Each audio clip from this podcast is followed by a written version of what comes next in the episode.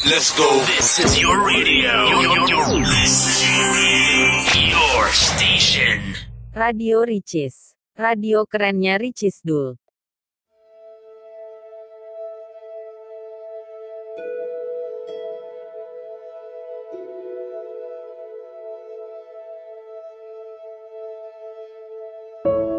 Hai guys, sebelum kita memulai ke pembahasan, I have one question for all of you.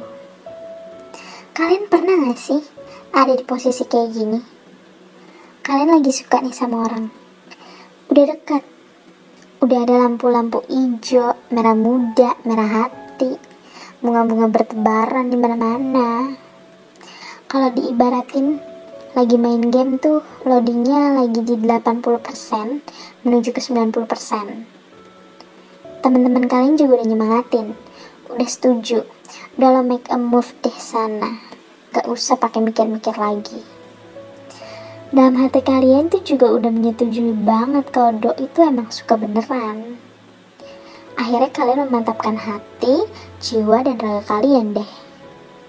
Kalian buka tuh hati kalian. Kalian bersiap untuk menerima keutuhan hubungan dari si doi. Tapi, gak lama kemudian nih, loh, kok doi ngilang? Kok doi malah jadian sama orang lain? Kok doi balikan sama mantan? Sekalian jadi sedih deh. Kalian jadi mikir, Kok gini ya endingnya kisah cinta gue? Kadang-kadang emang gak semua hal berjalan dengan apa yang kita rasain. Banyak banget hal di sekitar kita yang seolah memberikan kita kepastian, tapi nyatanya cuma numpang lewat. Rasanya tuh kalau dideskripsikan kayak sound TikTok tau? Ah, mantap. Terutama soal cinta. Banyak banget orang di luar sana yang saling mencintai, namun gak ditakdirkan untuk bersama. Kayak judul podcast malam ini nih. If we were meant to be. Eh, salah. If we were not meant to be. Jika kita tidak ditakdirkan untuk bersama. Well, hari ini gak ada pembahasan. Hari ini cuma ada cerita dan surat dari orang-orang yang pernah mengalami hal ini. So, untuk mempersingkat waktu, mari kita langsung bacakan. Jangan ikutan sedih ya guys. Check it out.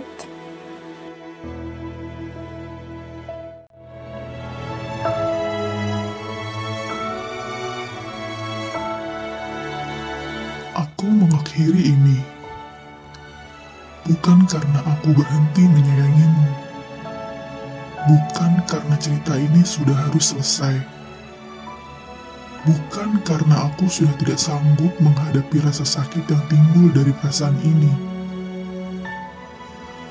bukan juga karena aku menyerah dengan tujuanku untuk selalu bisa sama kamu.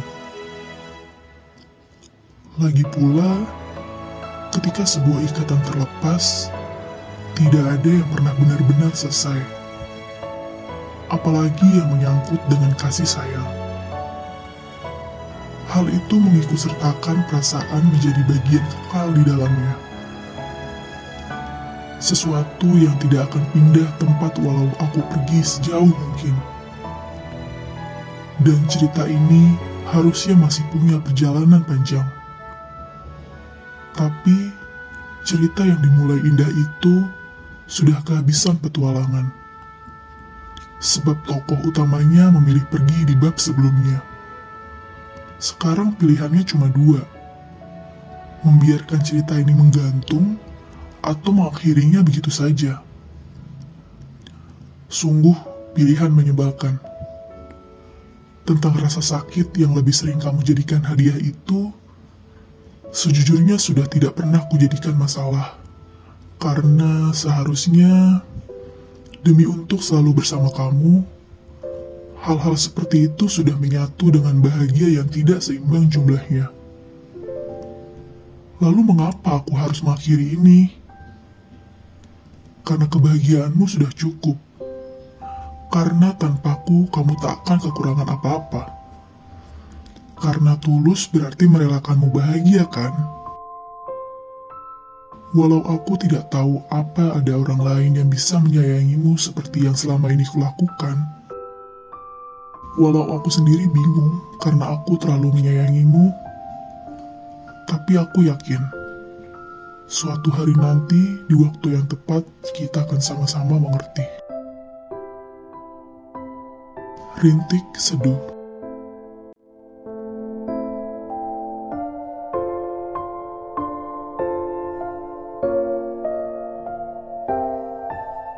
Dia datang dari laut, buas dan liar, seperti ombak yang berkilau di bawah sinar matahari, menabrak dan pecah di pantai.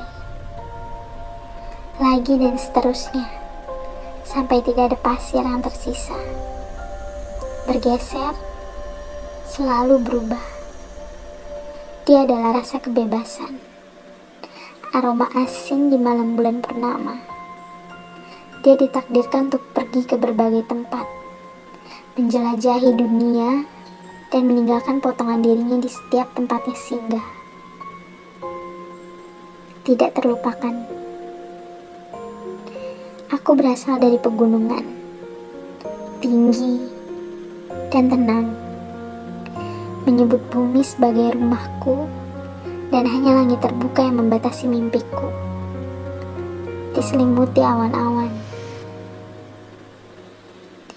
Aku hanya berkumpul dengan kesendirianku, dengan diriku sendiri. Di balik dinding yang tidak siapa pun boleh masuk. Kecuali dia. Ketika kami bertemu, rasanya ajaib. Dia mengisi jiwaku dengan keberaniannya. Seperti yang aku lakukan pada hatinya dengan kata-kataku. Aku bertanya-tanya, kebersamaan kami, apakah itu hanya berlangsung seminggu atau ribuan tahun di hari yang terang, diterangi matahari, kemudian dirangkai oleh anggur musim semi yang paling manis? Tandaku pada dirinya tidak terhapuskan. Dan kekosongan pada hatiku di hari kepergiannya tidak terbantahkan. Jika saja aku bisa menjinakkan keberaniannya, menulis musiknya, aku mungkin sudah menciptakan sebuah mahakarya. Sebuah karya seni. Kenangannya sihir yang diajarkan kepadaku untuk aku percayai akan selalu ada di dalam buku itu. Buku yang tidak akan pernah bisa dibaca oleh siapa pun. Buku itu, buku yang mulai aku tulis di pagi hari yang hujan dan sepi, tetapi tidak pernah sanggup aku selesaikan.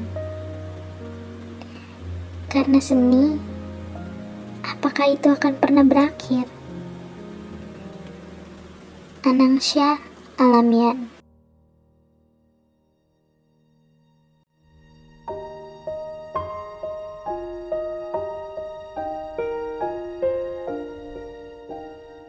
Aku membayangkan kembali kehidupan yang pernah kita jalani bersama. Dan segera saja hatiku merasakan kerinduan yang sangat kuat. Aku ingat ketika aku mengatakan bahwa aku ingin kamu tetap bersamaku sepanjang hidupku. Karena aku tidak bisa membayangkan bagaimana menjalani hidupku tanpa dirimu. Aku ingat semua malam yang kita habiskan seolah dunia milik kita. Seolah-olah hanya ada kita berdua di dunia. Kamu tidak tahu seberapa banyak aku mengingat setiap kenangan yang aku punya bersamamu. Karena bagaimana bisa aku melupakan bagian dari hidupku yang pernah menjadi spesial di hatiku? Aku pikir bahwa ke mana pun aku akan berakhir, Dan dalam situasi apa pun yang sedang aku hadapi di masa mendatang, aku akan selalu mengingatmu saat aku melihat ke langit yang gelap. Dan kurasa aku tidak akan pernah melupakanmu. Meski kita kehilangan satu sama lain, meski hubungan kita berumur pendek. Kamu akan selalu jadi orang istimewa untuk ditulis. Kamu akan selalu menjadi cerita yang ingin aku ceritakan pada setiap orang yang aku temui.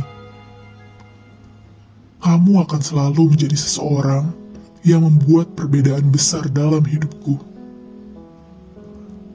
Kamu akan selalu menjadi hal terbaik yang aku lepaskan.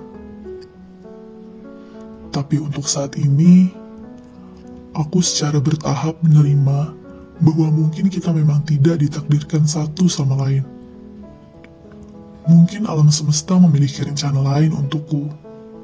Rencana yang aku belum tahu itu apa. Mungkin seseorang sudah ditakdirkan untuk menjadi separuh hidupmu. Dan meskipun ini memilukan, mengetahui bahwa bukan aku yang akan menghabiskan sisa hidup bersamamu, aku masih mencoba untuk bahagia untuk diriku sendiri. Bahagia untuk kita berdua. Aku mencoba untuk menjauhkan diri darimu, berharap bahwa ini akan menjadi penyembuhan yang mudah untukku. Aku mencoba untuk membayangkan betapa mapan dan puasnya kamu dalam hidupmu. Sementara aku di sini berusaha menyatukan potongan yang tersisa. Tapi aku tahu bahwa aku cukup kuat untuk menyembuhkan sakit hati ini. Aku tahu bahwa waktu akan membantuku memahami alasan kenapa kamu bukan untukku. Aku tahu bahwa semesta sedang menyiapkan rencana untukku bertemu dengan seseorang. Seseorang yang akan mengisi hidupku dengan kegembiraan lebih daripada yang pernah kamu lakukan. Aku tahu beberapa bulan dari sekarang, aku akan mengingatmu tapi aku tidak akan lagi mengingat perasaan yang kamu pernah berikan kepadaku. Dan ketika saat itu tiba, hatiku akan siap untuk dimiliki oleh seseorang yang merasa terhormat untuk menjaganya dan melengkapinya. Aku akan sangat bahagia di dalam pelukan orang lain, hingga rasa sakit yang kamu berikan menjadi tidak relevan. Aku akan melihat bayangan diriku di mata seseorang dan kewalahan saat menyadari bahwa ini terasa benar. Aku tidak perlu lagi meragukan diriku sendiri jika aku memberikan terlalu banyak cinta atau terlalu sedikit, karena aku yakin bahwa cinta yang kuberikan akan kembali lagi kepadaku. Aku akan merasa bahwa dunia kembali bersikap baik padaku aku akan merasa puas mengetahui bahwa aku memiliki segala hal yang mampu membuat jantungku berdebar kencang. Aku tidak akan lagi merindukan apa yang telah hilang dariku, orang-orang yang hilang meninggalkanku. Dan aku akan cukup dewasa untuk sepenuhnya memahami mengapa semesta tidak membuat kita bersama selamanya. Angelo Kairlang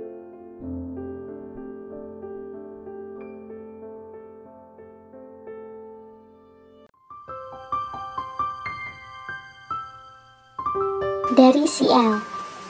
Jadi pertengahan tahun 2019 kemarin, saya sempat dekat dengan seseorang. Berawal dari relasi, tragedi ketidaksengajaan yang mengakibatkan saya mengandung anak laki-laki tersebut. Singkatnya, laki-laki itu hanya dapat bertanggung jawab atas biaya hidup anaknya tanpa mengikat status bersama saya. Awalnya semua berjalan mulus dan normal dia mulai baik pada saya dan juga mulai terbuka tentang kehidupannya. Memang sih, setelah kejadian ketidaksengajaan tersebut, dia akhirnya punya pacar. Tapi hubungan dengan saya tetap baik. Saya pun awalnya tidak berharap apa-apa pada lelaki itu. Sampai awal tahun 2020, saya dan dia menggeluti profesi yang sama setelah beberapa kali mengganti karakter. dia semakin baik pada saya, sampai di titik dia menganggap saya sebagai seorang terdekatnya. Saya memang salah awalnya ketika menaruh harapan pada laki-laki itu. Sampai di bulan Maret 2020, saya bertengkar cukup hebat dengan pria itu. Saya sudah tidak tahan dengan sikapnya yang selalu mendatangi saya ketika ada butuhnya saja. Saya sudah lelah dimanfaatkan dan selalu menjadi sandaran dia, tapi dia tidak pernah mendengarkan saya. Akhirnya saya memutuskan untuk memblokir akunnya dan pindah akun. Sampai selama dua bulan, saya masih suka memperhatikan akunnya. Tapi lama-lama saya pun sadar, hal tersebut malah semakin menyakiti saya. Akhirnya saya hapus semuanya. Saya hapus semua kenangan manis saya dan dia. Dan ya, terkadang saya masih rindu dengan sikap hangatnya. Untuk kamu yang bernama Aksa dan mempunyai anak bernama Adam, hey, apa kabar? Saya harap kamu bahagia ya. Saya sangat, sangat, sangat mendoakan kamu agar kamu menemukan kebahagiaanmu. Dan jaga kesehatan, oke? Okay? Jangan terlalu membenci sayur. Sampai jumpa, Mas.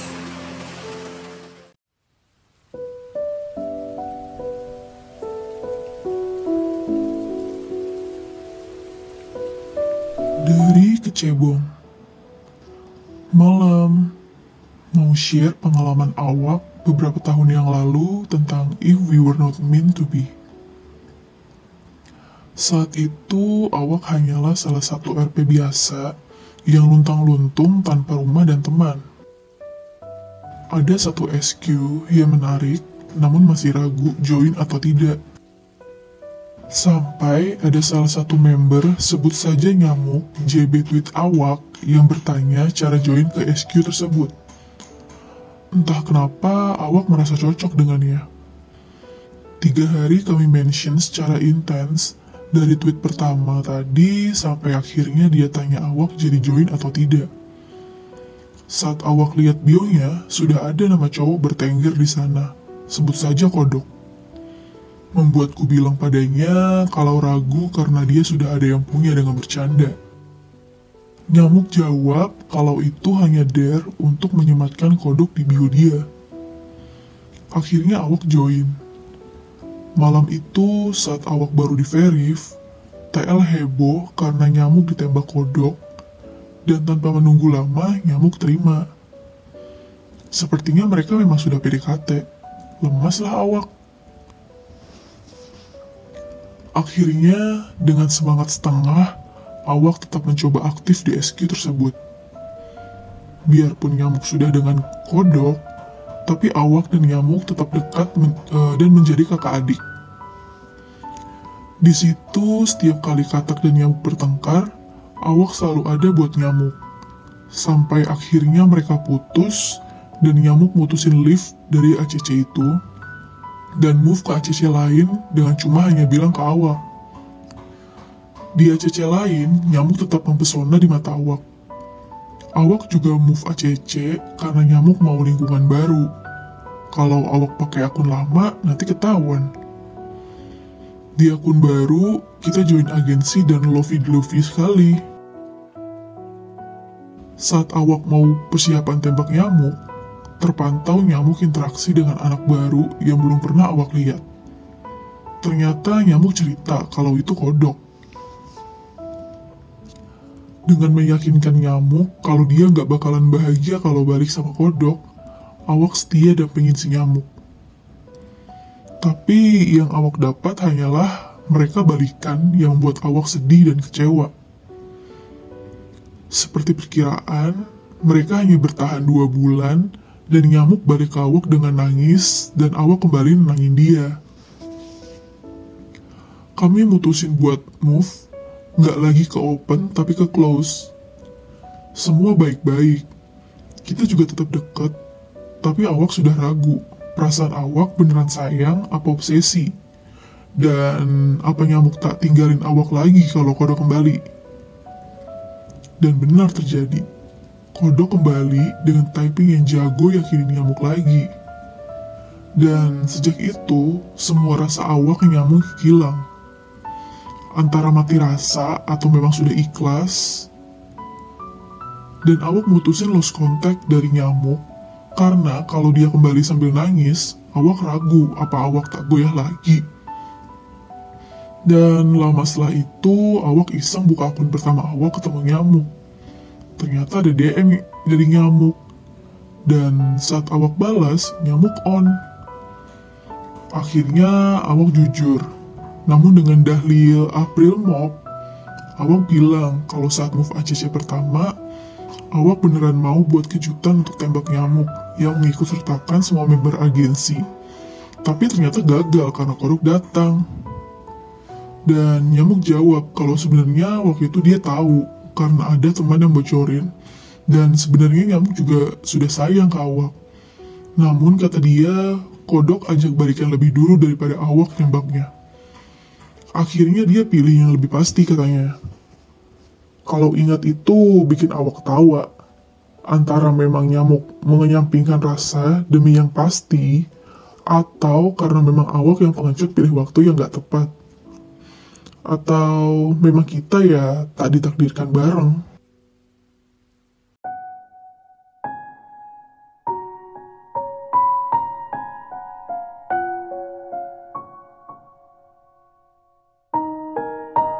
Dari J. Ini kisah tentang aku dan dia. 2016. Kami berpisah di Riverford, Skotlandia. Aku dan dia dulunya adalah teman satu apartemen. Tapi entah dimulai dari kapan, akhirnya ada rasa cinta. Berjalan sekitar satu tahun, masih lancar, tanpa hambatan. Kemudian semuanya berubah ketika libur semester. Di Edinburgh, waktu itu musim semi. Orang tuanya memanggil untuk pulang ke Edinburgh. Sepertinya ada sesuatu yang ingin dibicarakan. Anehnya, aku diajak juga ke Edinburgh. Ternyata saat libur semester itu adalah pertemuan dua keluarga. Iya, ternyata dia dijodohkan oleh putri teman ayahnya. Dia membawaku ke Edinburgh untuk dikenalkan ke orang tuanya, karena dia mencintaiku, bukan calon tunangannya. Singkat saja, kita akhirnya kabur ke Dalecat, sembunyi dari kejaran orang tuanya. Tapi, sepandai-pandainya menyimpan bangkai, pasti akan tercium juga.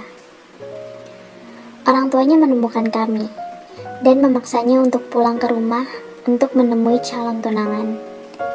Orang tuanya mengecam hubungan kami karena kami sesama jenis dan aku juga bukan dari kalangan bangsawan. Akhirnya kita berpisah di Riverford dengan dia yang sudah terapung di atasnya. Dia meninggal tenggelam untuk menghindari pernikahan. Tapi sampai saat ini, aku belum diizinkan untuk berziarah ke makamnya oleh keluarganya. Padahal, setidaknya aku diberikan kesempatan satu kali saja untuk menjawab pertanyaannya. Yes, I do. Di depan pusaranya. Dia pernah melamarku dalam perjalanan menuju Delcat. Meskipun tidak ada cincin dan aku belum menjawabnya, tapi sekarang kita memang tidak ditakdirkan bersama di bawah kolam semesta ini. Mungkin Nanti saat aku juga sudah menjadi bagian di antara 10 juta bintang, kita akan bertemu lagi di sana.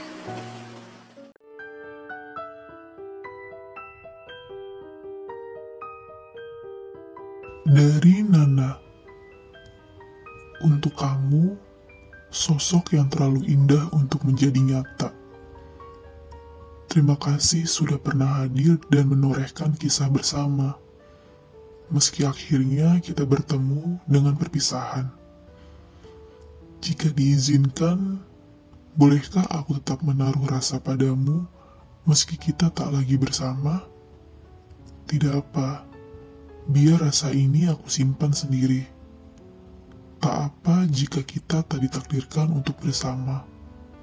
Setidaknya kamu pernah dan akan selalu menjadi yang berarti bagiku, J.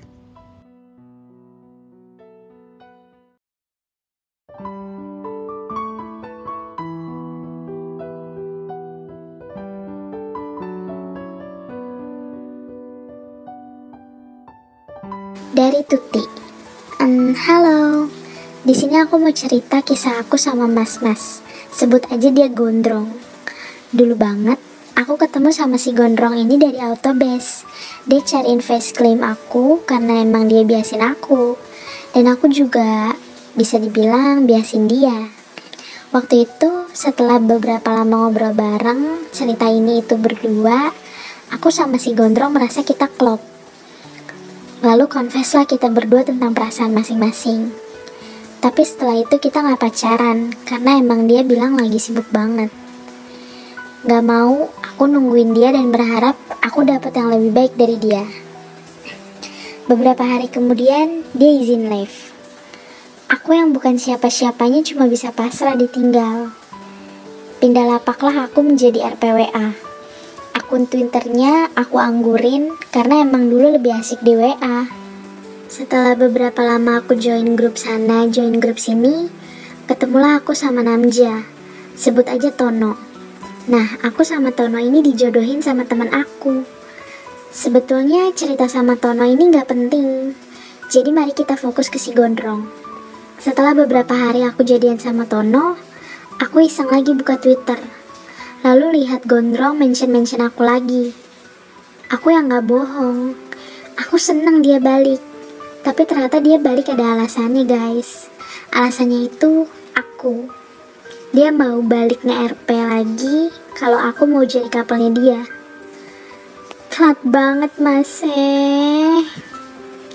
Sejujurnya kalau dulu aku terima dia juga kayaknya nggak apa-apa aja.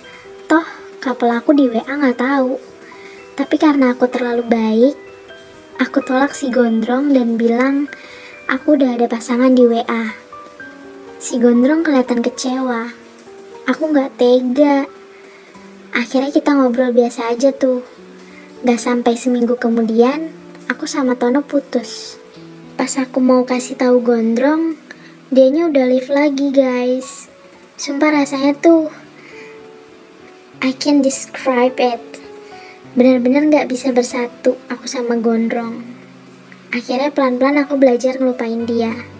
Meskipun sesekali masih stalk akunnya buat baca konfon kita dulu. Oh ya, akunnya masih sehat walafiat loh, belum disapu Jackie. Makasih Jackie.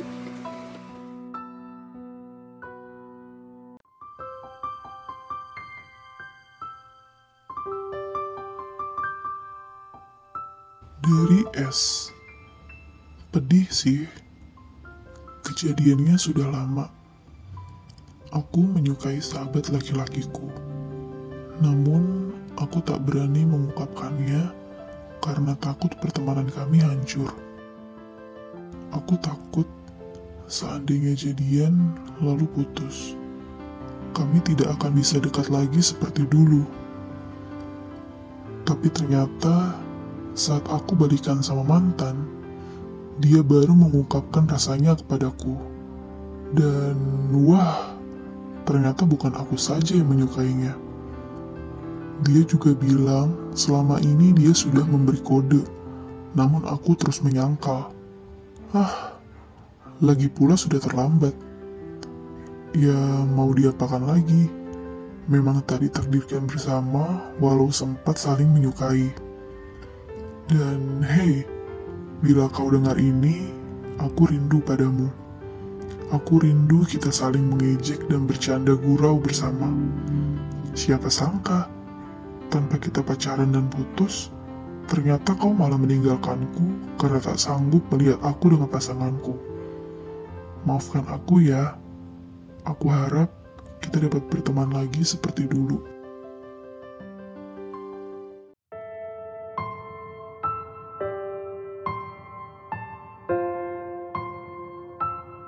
Dari M.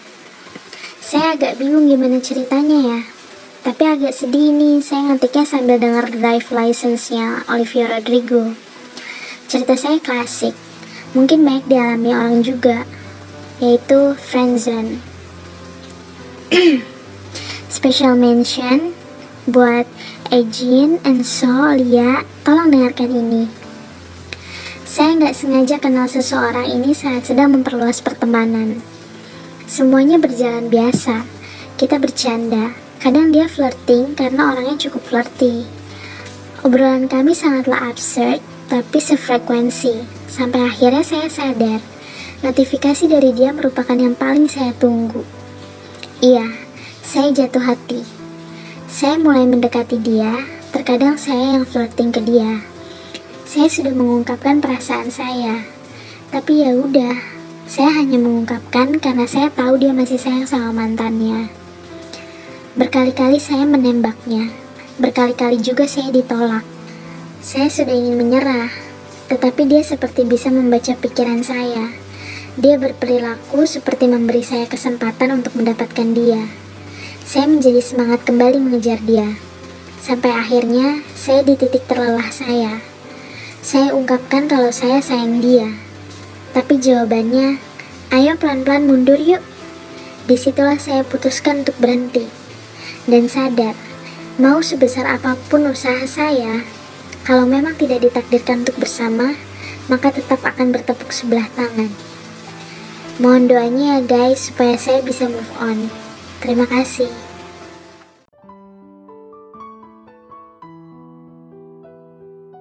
Dari Mawar, pernahkah kalian merasakan bagaimana rasanya ditinggal suspend? Aku pernah. Waktu itu dekat dengan seseorang. Kami dekat banget, sampai udah kayak jadi partner kadal tiap malam. Random hingga deep talk. Bahkan berbagi RL juga. Ya, kami memang tidak dirikat dengan suatu status yang jelas. Tapi yang kami tahu, kami selalu ada untuk satu sama lain. Pada suatu hari, Doi tiba-tiba nulis usernameku di bionya. Kayak tiba-tiba aja gitu. Kami bukan sepasang kekasih yang resmi. Entah apa maksudnya beliau menulis seperti itu. Tapi emang dasar jiwa baperan, aku pun ikutan username dia di bio. Ngakak banget. Pada suatu hari, dia bilang dia lagi sibuk. Tapi nggak on-on. Bionya masih tertulis usernameku.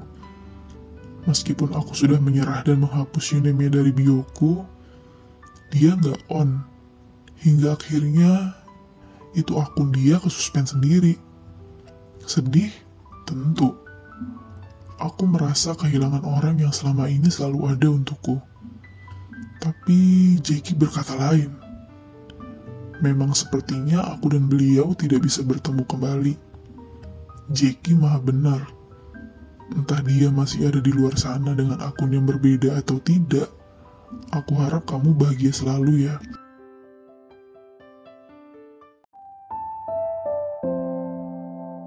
Dari Closure. Hai, kalian percaya nggak bahwa beberapa hal tidak ditakdirkan untuk bersama dengan kalian sebagai pasangan, tetapi sebagai teman? Kalian mungkin nggak akan mengerti sekarang, tapi pada saat waktu mendewasakan kalian, kalian akan memahami bahwa benar, cinta tidak harus saling memiliki. Aku pernah menangisi seseorang selama lebih dari lima bulan. Aku pernah meratapi betapa pedihnya kenyataan bahwa kita tidak bisa bersama karena masa lalu. Bahkan setelah dikatakan bahwa dia akan berusaha. Aku tidak pernah tahu apa dia benar-benar mengusahakan kami, tapi aku ingin sekali percaya bahwa dia memang melakukannya. Terkadang aku ingin sekali membencinya. Aku ingin sekali membuatnya menyesal, dan aku ingin dia mendapatkan apa yang seharusnya dia dapatkan. Terkadang aku ingin dia menyesal telah menyakiti hatiku. Terkadang aku ingin dia merasakan apa yang aku rasakan pada saat hatiku terluka. Tapi aku tidak setega itu. Untuk mengabaikannya saja butuh tenaga lebih. Sementara aku telah mengabaikan kesehatanku sendiri setelah berpisah darinya. Tidak berpisah dalam artian sebenarnya. Toh, kami tidak pernah benar-benar bersama. Setelah bulan-bulan penuh dengan air mata, aku akhirnya mengerti. Aku akhirnya memahami bahwa mungkin meskipun kita saling mencinta, meskipun zodiak kami adalah zodiak paling romantis, tapi bukan berarti kita ditakdirkan untuk bersama-sama. Dan aku tidak apa-apa dengan kenyataan itu.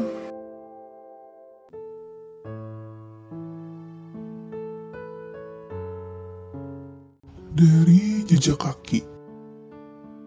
Hai, saya jejak kaki. Dulu, saya lagi nggak mau jadian sama siapa-siapa karena pengalaman masa lalu dan merasa menjalin komitmen bikin capek aja. Cukup lama saya sendiri, saya juga sibuk sih.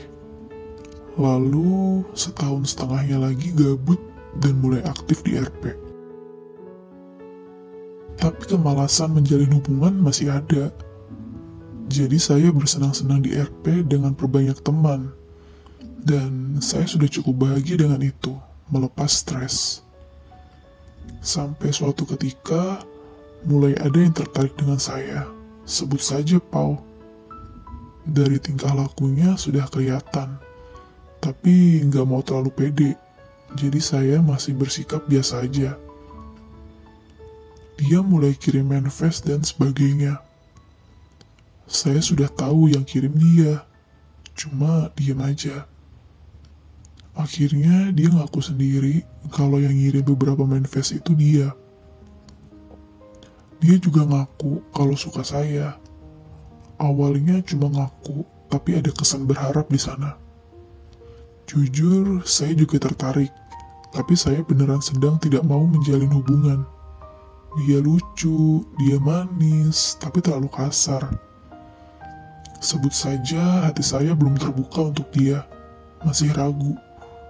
Tapi sudah ada ketertarikan di sana. Saya katakan dengan jujur ke dia, sedang tidak bisa menjalin hubungan dan masih ragu.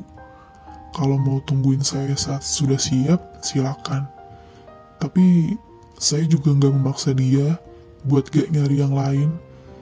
Bahkan saya sangat mempersilahkan dia untuk mencari yang lain. Tapi dia bilang akan menunggu. Saya sempat cerita ke teman, apa saya jadian aja sama dia? Biar saya bersikap sebagai pasangan yang baik karena di RP memang sangat mudah untuk berpura-pura, bukan?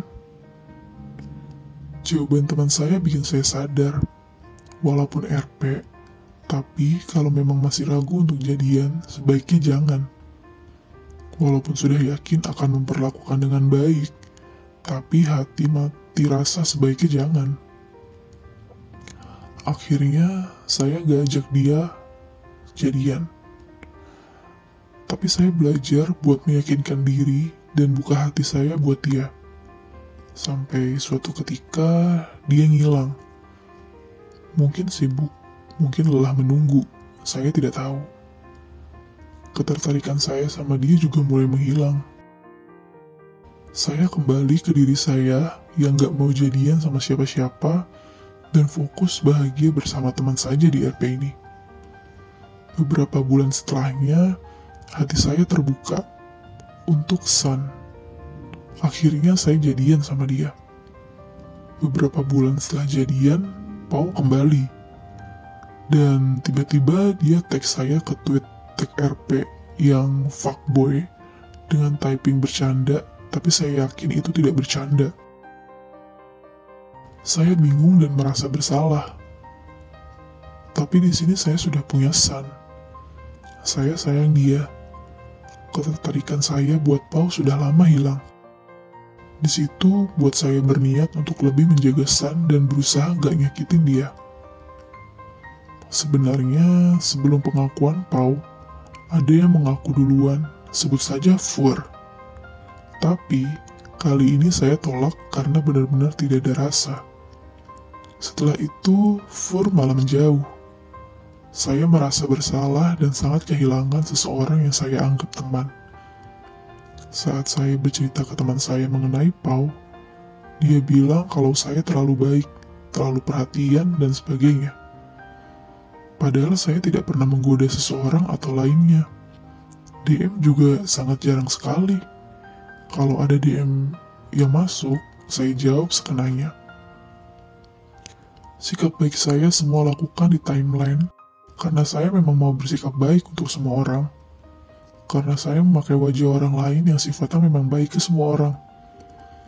Di sini saya hanya bingung, apa bersikap baik ke semua orang itu dilarang?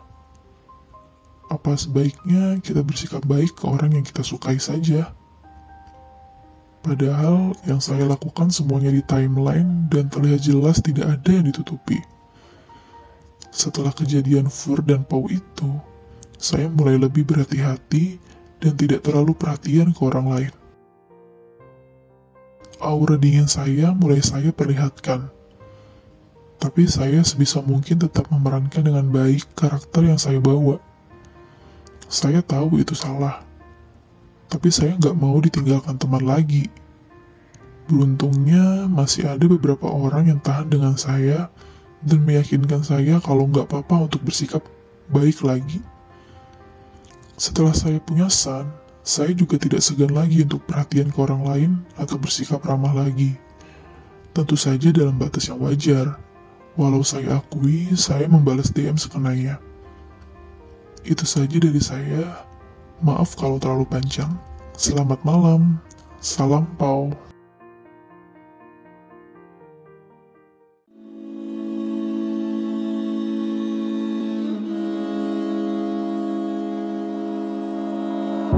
Dari pizza, aku percaya bahwa cinta itu berarti memiliki, harus memiliki. Aku juga percaya bahwa cinta itu berarti harus selalu bersama, bahwa cinta itu harus selalu ditunjukkan. Aku percaya bahwa mencintai berarti sedikitnya seseorang memiliki hak atas orang lain.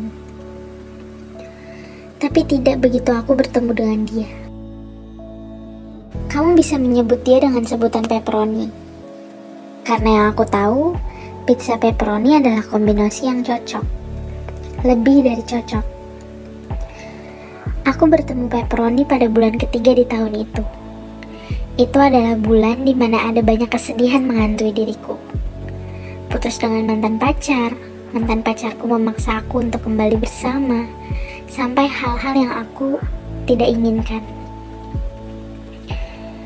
Tapi aku bertemu dengannya Si pepperoni yang entah bagaimana hanya dengan berbincang tentang hal tidak pasti, sanggup membuat aku kehilangan rasa sedih yang saat itu menumpuk terlalu banyak. Dia sanggup menghapus air mataku yang sedang banjir-banjirnya. Aku kenal dia dari temanku, Paprika. Awalnya pepperoni ingin mendekati Paprika, tapi entah bagaimana obrolanku dengan pepperoni lebih nyambung dan sanggup bertahan lama. Sampai suatu hari, aku menyadari bahwa ada yang berbeda dari caraku memandangnya.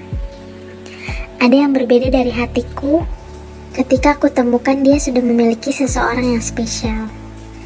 Seandainya saat itu aku memutuskan untuk berhenti, mungkin cerita ini hanya akan berhenti sampai aku memutuskan untuk mundur. Tapi kenyataannya aku memilih untuk mengungkapkan rasa. Konyol rasanya, jika mengingat ternyata dia memiliki ketertarikan yang sama terhadapku. Konyol rasanya, jika mengingat satu-satunya alasan kenapa kami tidak bisa bersama adalah karena mantannya. Jika kalian pikir cerita ini hanya akan sampai di sana, maka kalian terlalu terburu-buru mendengarkannya. Dua hari berikutnya, dia mengatakan hal yang sama sekali sudah aku relakan jika dia tidak mau mengatakannya. Tapi inilah yang terjadi. Dia mengatakan bahwa dia menyukaiku dan dia ingin menegaskan hubungannya dengan si mantan. Sebut saja keju. Coba kalian pikir, hati mana yang tidak senang bila ada sedikit kepastian dari ucapannya? Hati mana yang tidak berharap atas pengakuan tersebut? Tentu saja tidak ada hati yang tidak senang. Lantas, Apakah kami menemukan titik akhir dari hubungan kami? Tidak. Long short story, setelah aku berikan segalanya untuk dia, kupatahkan semua aturan hidupku demi dia, dia memutuskan untuk kembali dengan keju. Hancur. Hancur perasaanku. Sekuat tenaga ku yakinkan dia bahwa aku bisa mencintainya lebih daripada keju. Sekuat tenaga ku pertahankan genggaman tanganku, dengan harapan bisa menahannya pergi. Aku menangis. Mengais serpihan rasa yang telah dia pecahkan. Namun bagi kami, move on tidak semudah membalikan telapak tangan. Berbulan-bulan setelahnya, rasa itu masih tetap ada. Berbulan-bulan, meskipun hatiku selalu patah, aku masih ingin dia tahu bahwa aku menunggunya. Namun, demi apa pun yang telah kuserahkan, kami tetap tidak bisa bersama.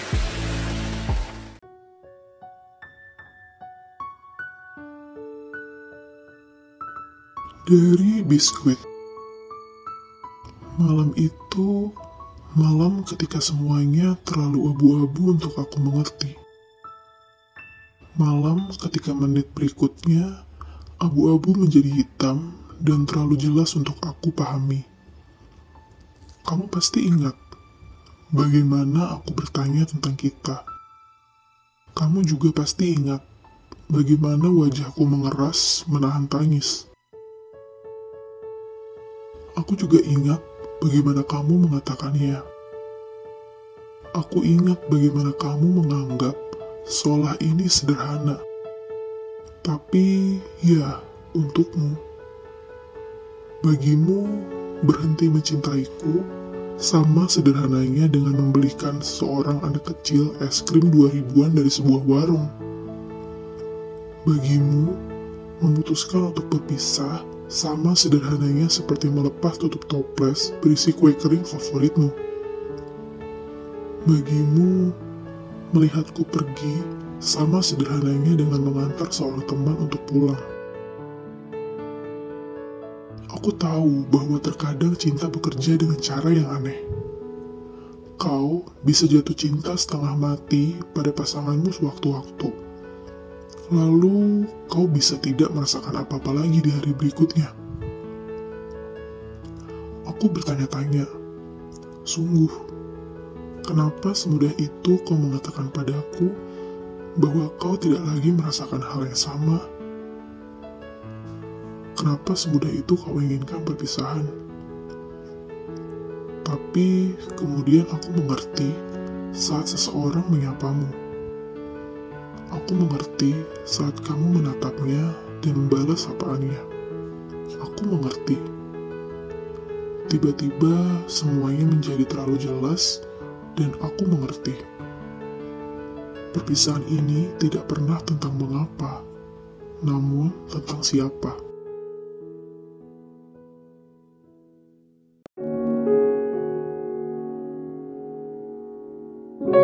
Dari Cherry to my favorite chocolate cake.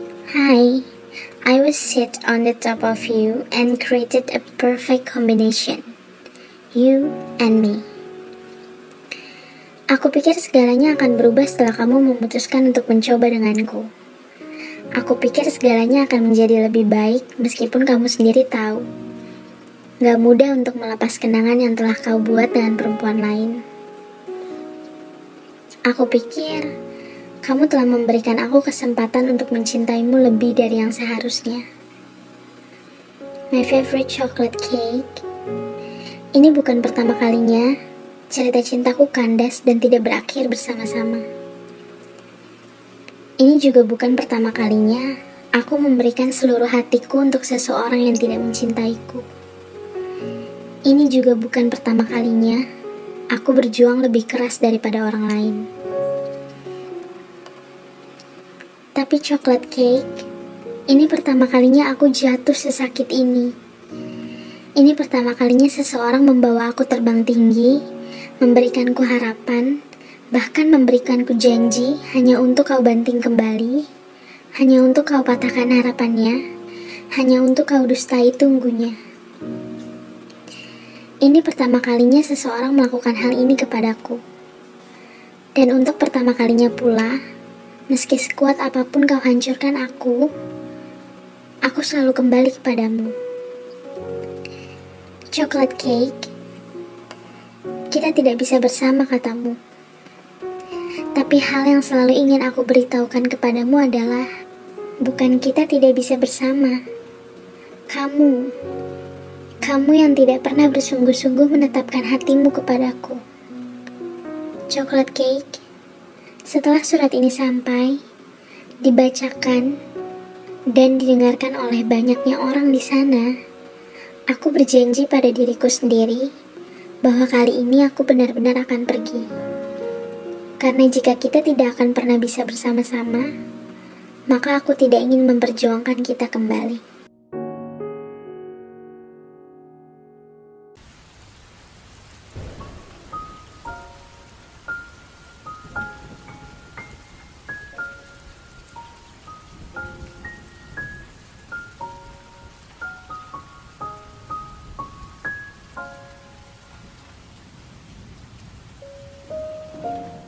Dari batu.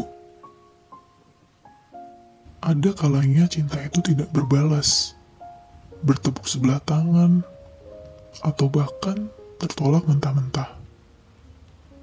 Ada kalanya cinta itu hanyalah cinta, tidak tahu kapan waktu yang tepat untuk diungkapkan. Ada kalanya cinta itu tidak ditakdirkan untuk bersama, meski saling memiliki rasa. Ini kisah tentang saya dan dia, sungai. Saya dan dia sudah kenal cukup lama sebagai teman. Little did she knows, I have a crush on her. Saya sempat berpikir untuk mengutarakan perasaan saya kepadanya. Namun, hal tersebut saya urungkan karena pada saat itu, Sungai baru saja putus dengan mantan kekasihnya. Bagi saya, tidak mungkin untuk menambah beban pikirannya dengan pernyataan saya. Jadi saya memutuskan untuk mundur. Sebulan kemudian, saya berpacaran dengan orang lain dan Sungai memutuskan untuk leave. Gak ada lagi kesempatan untuk saya dan dia. Tapi, dua tahun kemudian, dia kembali dengan face claim yang sama. Saat itu juga, saya sedang sendiri. Saya putus dengan pacar saya yang sebelumnya. Kami akhirnya berteman seperti sebelumnya, seperti yang sudah-sudah. Pada saat itu, saya langsung menyadari bahwa perasaan saya tidak pernah berubah terhadapnya. Akhirnya, saya memutuskan untuk mengutarakan perasaan saya. Saya tidak mau menunda lagi. Namun, Sebelum sempat saya bicara padanya, dia sudah menjalin hubungan dengan teman dekat saya. Gagal lagi. Long story short, hubungan mereka nggak berjalan mulus. Sekitar sebulanan mereka sudah putus. Meskipun hanya sebulan, dia tetap sedih dengan kandasi hubungan mereka. Akhirnya, saya temani dia setiap saat agar dia tidak sedih dan tidak banyak memikirkan hubungan masa lalunya. Tapi dia nggak tahu kalau pada saat itu juga saya sedang mencari waktu yang tepat untuk mengatakan bahwa saya menyukai dia. Kala itu sebenarnya kami nggak hanya berdua, ada seorang lagi, sebut saja pohon. Kami bertiga, saya akui sangat dekat. Bahkan saya bilang sama pohon bahwa saya suka sama sungai dan saya berniat untuk mengutarakan perasaan saya pada sungai. Ketika saat itu tiba, saya berhasil mengutarakan perasaan saya terhadap sungai. Saya juga bercerita bagaimana perasaan saya sejak dua tahun yang lalu masih tetap ada di sini, tidak ke mana-mana. Sungai juga menerima perasaan saya dengan baik namun tidak benar-benar menerima. Karena ternyata pohon sudah lebih dulu mengutarakan perasaannya pada sungai dan sungai menerimanya. Saat itu saya menyadari bahwa mungkin bukan waktu yang menentukan apa saat itu memang tepat atau tidak. Tapi kita sendirilah yang menentukan bahwa saat itu memang waktu yang tepat untuk melakukan suatu perubahan. Satu lagi, Mungkin juga kami berdua memang tidak ditakdirkan untuk bersama, dan saya tidak masalah dengan hal itu.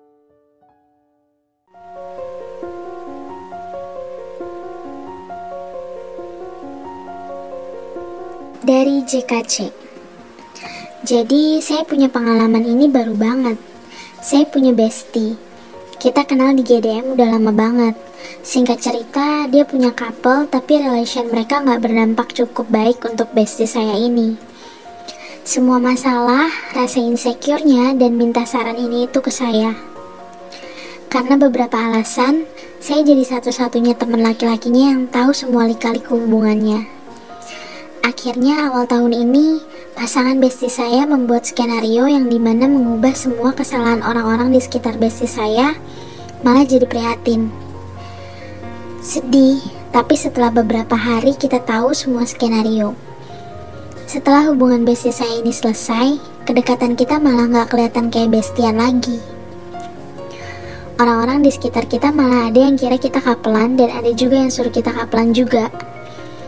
Tapi ternyata kita punya pemikiran yang sama, perasaan yang sama. Sayang sih, mungkin juga banget. Saking sayangnya kita takut untuk ambil hubungan lebih jauh. Takut hubungan itu malah bikin kita hancur. Lagian juga dia baru aja putus kan. Sampai sekarang kita tetap jalan ini seperti biasa sayang-sayangan dan maki-makian di TL atau DM. Saling gangguin kalau lihat lagi PDKT sama orang di TL. Sering foto bareng tiba-tiba, dan lain-lain. Jadi ternyata kita terlalu cocok sampai-sampai kita nggak bisa bersatu sepertinya. Oh, plus takut hubungannya malah berubah.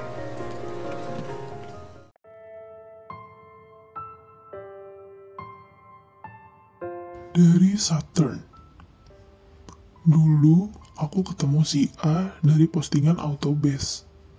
Dan sejak itu kita jadi dekat. Sayangnya ada sebuah kesalahpahaman yang membuat A akhirnya memutuskan untuk menjalin hubungan dengan orang lain, yaitu B. Tapi, komunikasi kita tetap berjalan layaknya teman pada umumnya kok. Suatu hari A curhat bilang kalau dia terpaksa menjalin hubungan dengan si B ini karena desakan teman-temannya. Apalagi waktu itu dia mengira aku punya hubungan dengan orang lain. Dan si B sudah terlanjur baper ke dia. A cerita kalau dia nggak bahagia karena sikap si B yang suka seenaknya. Tapi kalau ngambek, teman-temannya suka menghakimi A Ngerti kan dengan maksudku? Karena sering saling curhat, komunikasi kita pun makin intens. Dan hingga akhirnya aku confess ke aku kalau sebenarnya dia suka sama aku. Dan aku yang memang sudah baper pun ikutan confess. Kita sama-sama suka, dan kita tahu ini salah. Tapi kita tetap lanjut hubungan tanpa status kita ini sambil menyalahkan waktu. Semakin lama aku semakin tamak, ingin memiliki A buat aku sendiri. Karena menurutku, B gak bisa buat A bahagia. Aku mulai meminta kepastian dari A. Tapi karena aku yang terlalu bodoh dan A yang terlalu pengecut, jadinya hubungan kita tetap jalan di tempat. Kami sering bertengkar dan berpisah, tapi ujung-ujungnya kembali lagi kami sempat bertengkar lumayan lama. Dan setelahnya, A dan B putus. Di saat yang sama, aku mulai menjalin hubungan dengan C. Banyak hal terjadi saat aku mulai pacaran dengan C. Sampai akhirnya aku kembali dekat dengan A. Iya, kami sama-sama gamon. Tak lama setelah itu, aku putus karena ada masalah di realnya C dan si A pacaran dengan D. Aku dan A berusaha untuk menjaga jarak kami agar tetap menjadi teman atau sahabat. Tapi karena dia terlalu fokus dengan circle-nya dan mengabaikan A, jarak yang tadinya sudah dibuat semakin lama semakin menipis. Dan bermain di belakang pun terulang kembali. Bodoh memang. Sama seperti sebelumnya, kami banyak bertengkar tapi kembali lagi. Setelah cukup lama, A dan D putus, dan aku kembali dekat dengan A. Di akhir tahun, di saat kami sama-sama single, akhirnya kami pun untuk pacaran. Tapi setelah resmi berpacaran, WA jadi jarang on karena kesibukan RL-nya. Karena komunikasi yang kurang, di saat dia on pasti ada aja hal yang diributkan. Seminggu setelah mensif pertama, aku memutuskan A secara sepihak. Aku merasa meskipun kita saling sayang, tapi setiap kali mencoba untuk bersama selalu saling menyakiti. Kami benar-benar putus, putus hubungan dan komunikasi. Hampir setahun dekat dan akhirnya pacarannya cuma sebulan. The end. Maaf kalau kepanjangan dan membingungkan.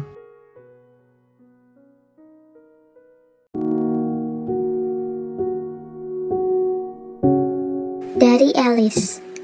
Hai Arsen. Laki-laki yang pernah singgah di hatiku untuk waktu yang cukup lama. Maaf ya Kali ini aku pinjam nama tokoh favoritku. Selalu begitu sih. Tapi nasib mereka dan kita hampir mirip kan ya? Aku pernah cerita sama kamu.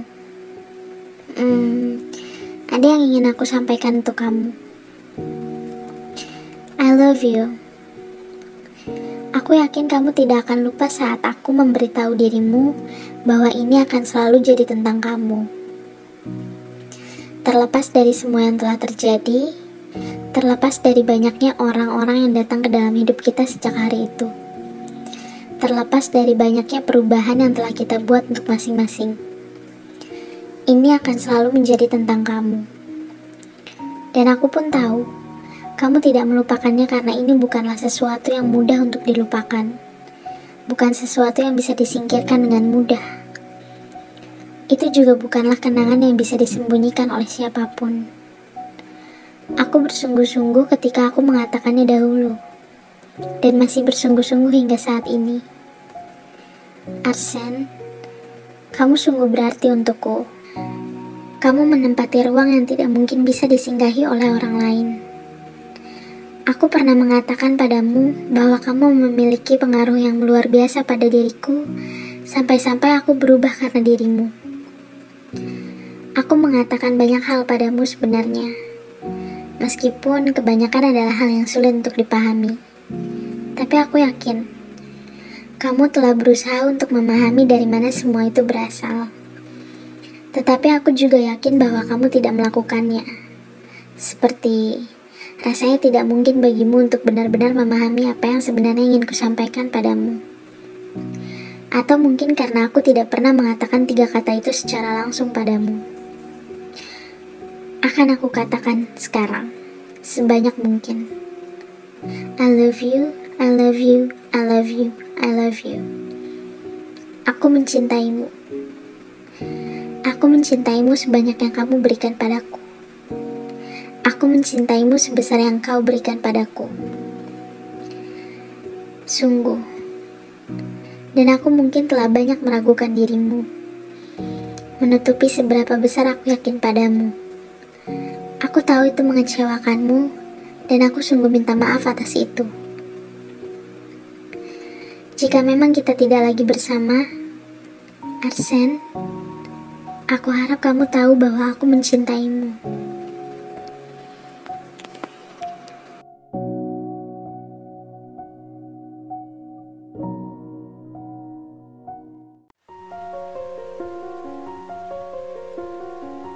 Dari pemenang. Kisah ini gue alamin tahun lalu. Jadi gue ini RPNSFW.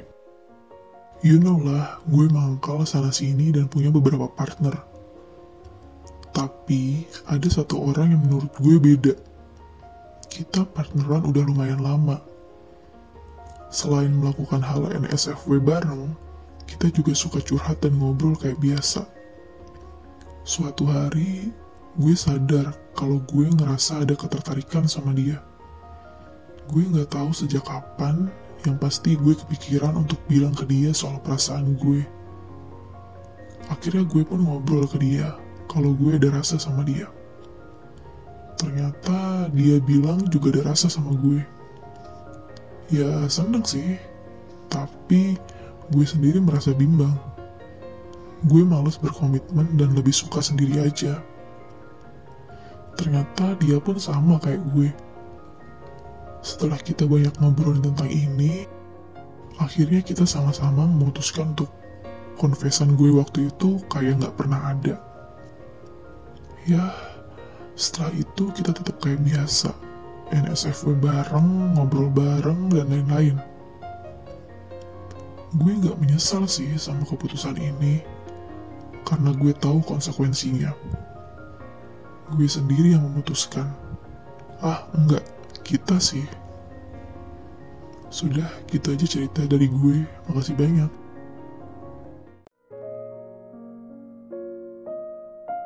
Dari si bodoh. Saya punya seseorang yang dekat dengan saya. Awalnya kita FWB-an. Dia selalu bisa membuat saya tertarik dengan dia. Dia lucu, nyaman diajak ngobrol, dan sejalan dengan saya. Jadilah saya jatuh hati sama dia. Saya pun pernah confess ke dia, tapi saya ditolak. She said she needed time, so I give it to her. Tapi tetap aja saya nggak pernah diberi jawaban. Sebenarnya, karakter saya bukan karakter biasanya dia. Biasanya, dia suka senang banget reply-reply di autobase kalau ada biasanya nongkrong di sana.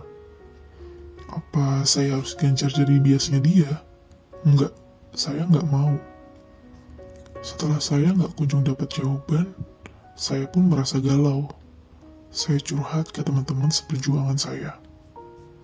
Setelah dapat banyak masukan, akhirnya saya memutuskan untuk coba ghostingin dia. Saya coba untuk perlahan menjauh, DM-nya pun nggak saya bales. Suatu hari, tiba-tiba dia DM saya lagi. Dia DM saya dengan imutnya. Dia tahu saya lemah banget dengan itu. I forgot to say that I'm an NSFWR pair. So do her. Jadi, dia nge-DM saya dengan imutnya sambil flirting yang mengarah ke NSFW. Saya juga cerita ini ke teman-teman seperjuangan saya. Mereka bilang saya nggak boleh kegoda. Tapi saya bego. Nggak peduli seberapa seringnya saya digantungin sama dia, saya tetap balas DM-nya, dia kayak biasa. Sampai sekarang, saya pun nggak tahu kelanjutannya kayak apa. Apa saya akan mendapatkan jawaban dari dia, atau saya bakalan terus digantungin.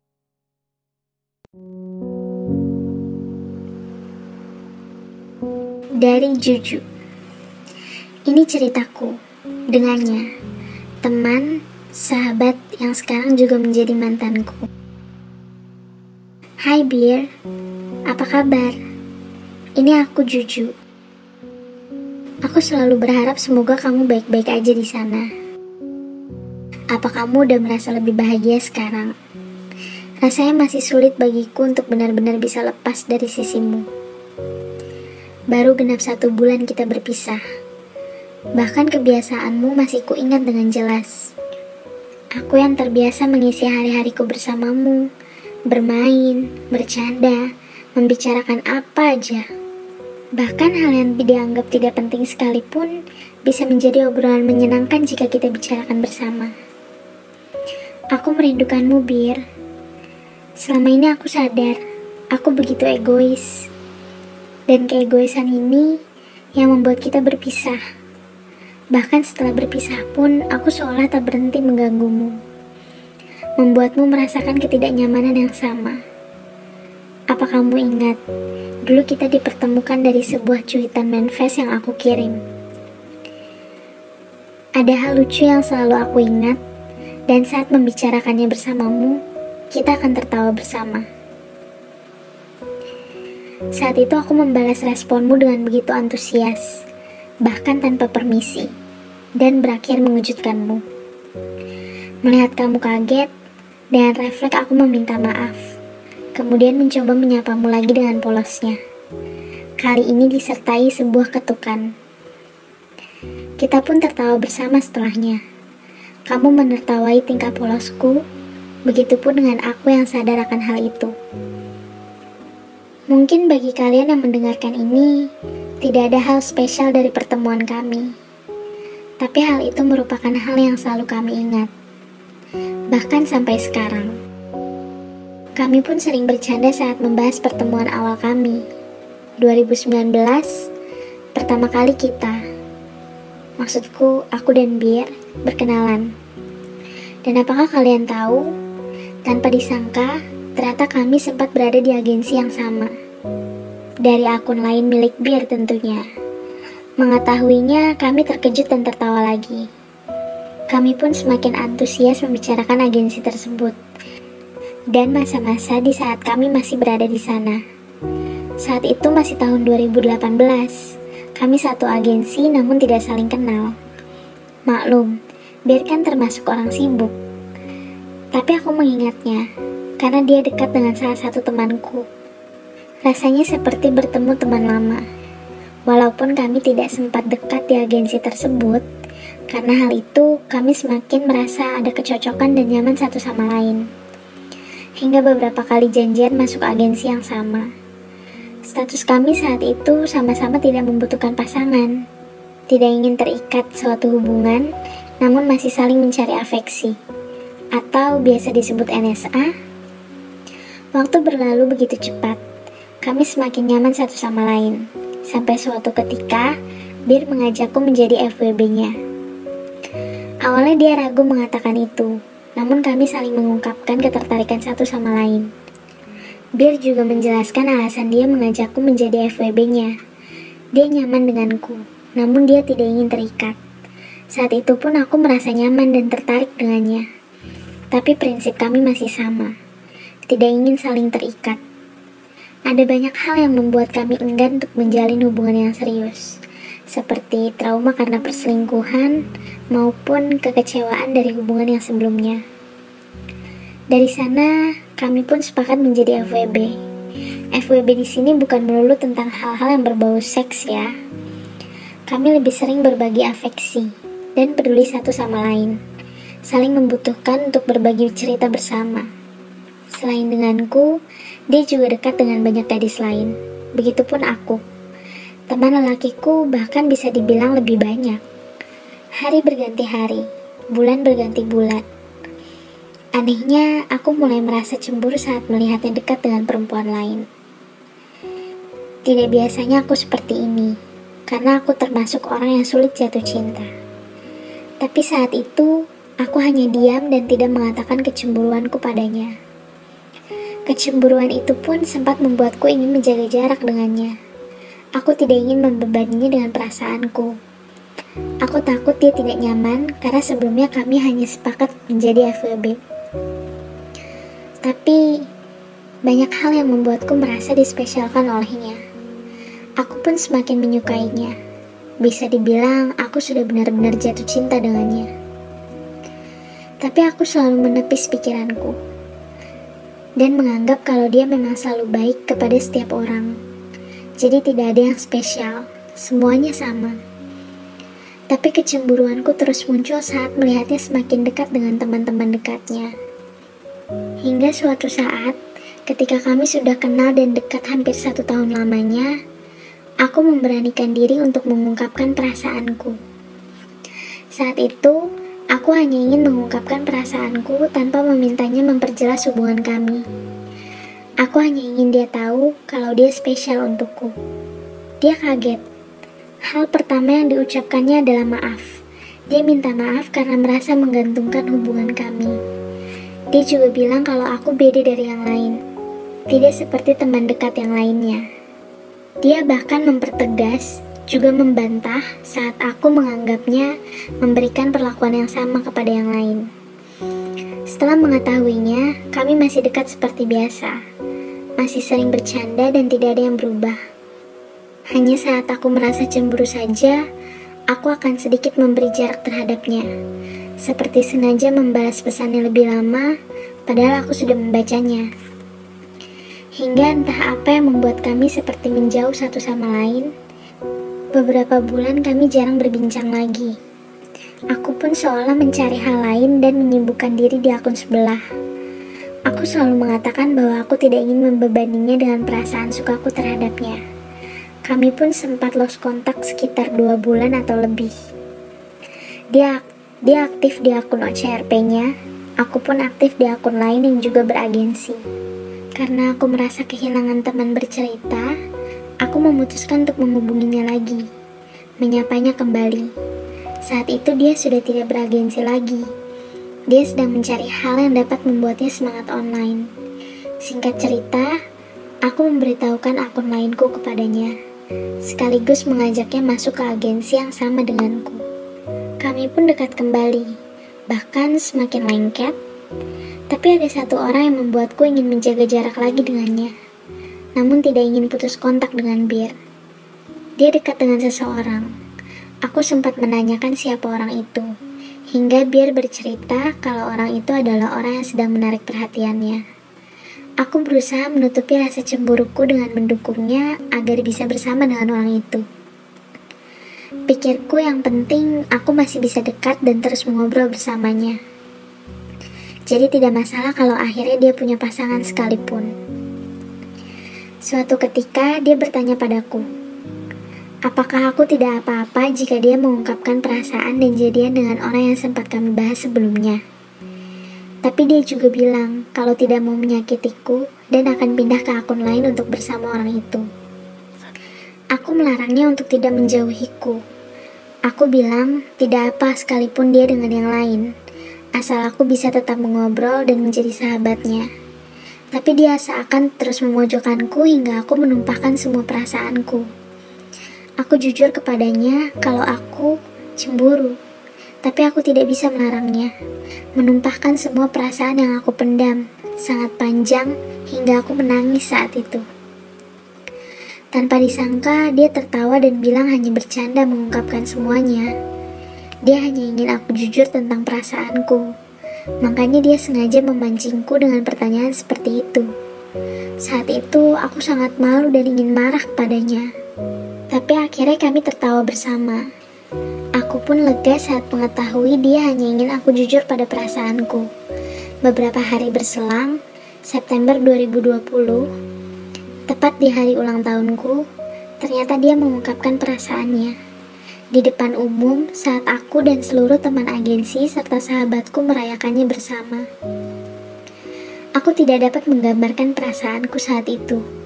Yang jelas, aku sangat bahagia. Ada kelegaan di dalam hatiku dan juga rasa tidak percaya. Bahkan dia sempat menunggu lama untuk mendapatkan jawaban dariku. Dia seolah menjadi hadiah paling berharga untukku hadiah terbaik yang pernah aku dapat. Setelah hari itu, setiap hari aku merasa begitu banyak kebahagiaan yang kami dapatkan. Aku sangat menyayanginya. Kami begitu bahagia karena akhirnya bisa bersama dan mengikat satu sama lain. Namun setelah dua bulan, masalah mulai timbul. Aku cemburu kepada beberapa orang dan mengatakan hal itu kepadanya. Awalnya dia menanggapi dengan sangat sabar, dan menjawab pertanyaan serta menjelaskan padaku tentang kedekatan mereka. Aku bahkan sempat membuat moodnya down saat kami sedang mengikuti event agensi bersama. Tapi hal itu cepat berlalu. Aku meminta maaf kepadanya. Dia pun menerimanya sambil mengatakan, tidak apa, masih sayang Juju, tetap sayang Juju. Entah mengapa aku semakin posesif kepadanya. Bisa dibilang paranoid, hingga membuatku terus curiga kepadanya. Hal ini membuat hubungan kami perlahan mengalami keretakan. Awalnya kami selalu bisa menyelesaikannya. Dia sangat sabar menghadapi keposesifanku. Satu hal yang perlu kalian tahu, perjalanan kami untuk dapat berpacaran itu sangat panjang. Dari sana aku merasa sangat beruntung akhirnya bisa benar-benar memilikinya. Tapi sebenarnya kami jadian bukan di akun utamanya. Di akun utamanya kami seperti backstreet Bahkan fansnya pun tidak tahu kami pacaran. Ada alasan darinya yang tidak bisa kuungkapkan di sini. Intinya kami tidak bisa membeberkan status kami di akun utamanya. Hal ini pula yang membuatku sangat ketakutan akan kehilangan dirinya.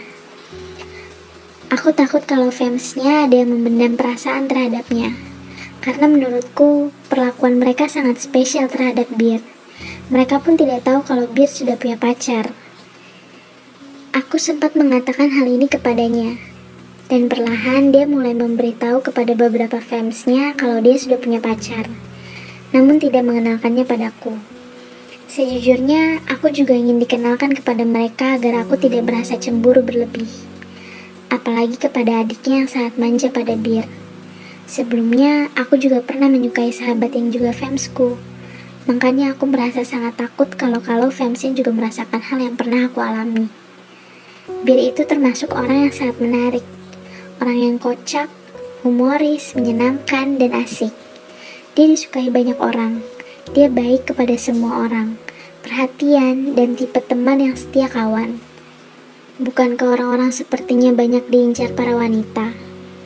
Aku juga merasa sepertinya aku sudah berlebihan terhadapnya, membuat panic attack yang dimilikinya sering timbul ketika aku mulai cemburu ataupun curiga terhadap Bir. Hingga Bir merasa terkurung dan tidak bebas. Dia bingung harus mengekspresikan dirinya seperti apa karena merasa terkekang olehku. Sebelumnya aku tidak pernah seposesif ini pada pasanganku. Bahkan mantan-mantanku malah menganggap seorang Juju adalah pacar yang cuek. Terkadang mereka yang justru sengaja membuatku cemburu. Tapi ketika bersama Bir, sifat posesifku muncul begitu kuat. Aku pun heran kenapa aku seperti ini. Yang aku tahu, aku merasa mendapatkan Bir adalah hal yang sangat mengejutkan, bahkan tidak terpikirkan olehku kalau kami bisa sampai berpacaran. Makanya, aku menjaganya seperti barang yang sangat berharga. Bahkan orang lain tidak boleh menyentuhnya. Ya, aku tahu hubungan kami toksik karena ulah seorang Juju. Hal inilah yang membuat Bill memutuskan hubungan kami. Kalian bisa mengira-ira bagaimana aku menolak dan memohon kepadanya agar memberiku kesempatan lagi. Tapi keputusannya sudah bulat. Aku tidak bisa menahannya lebih lama. Dari perjalanan kami, Aku selalu bertanya kepada diriku, kenapa sepertinya sangat sulit untuk menjalin hubungan dengannya? Dari awal perjalanan kami sudah sangat panjang, hingga akhirnya bersatu, tapi ternyata hal itu tidak bertahan lama. Sampai saat ini, aku masih membiasakan diri tanpa keberadaannya. Aku masih sangat menyayanginya, meski terkadang aku berusaha membencinya agar dapat melupakannya. Masih sangat sulit memang. Hal ini pula yang membuatku seakan putus asa dan larut dalam kesedihan. Aku seperti kehilangan hal yang begitu lama kudambakan. Saat sudah mendapatkannya, aku malah menjatuhkannya dan merusaknya hingga sulit dikembalikan seperti semula. Seperti hubungan kami yang sepertinya akan sulit untuk dikembalikan seperti semula. Aku tidak tahu kelak hubungan kami akan seperti apa. Yang aku harapkan sekarang adalah aku bisa tetap dekat dengannya walaupun hanya sebagai teman. Banyak pelajaran yang kudapatkan darinya. Aku juga sangat menyesali sikapku yang membuatnya tidak nyaman. Sepertinya kami butuh waktu untuk saling berjauhan, saling introspeksi, sampai kami bisa memulainya dari awal. Maafin aku, Bir. Aku sayang kamu.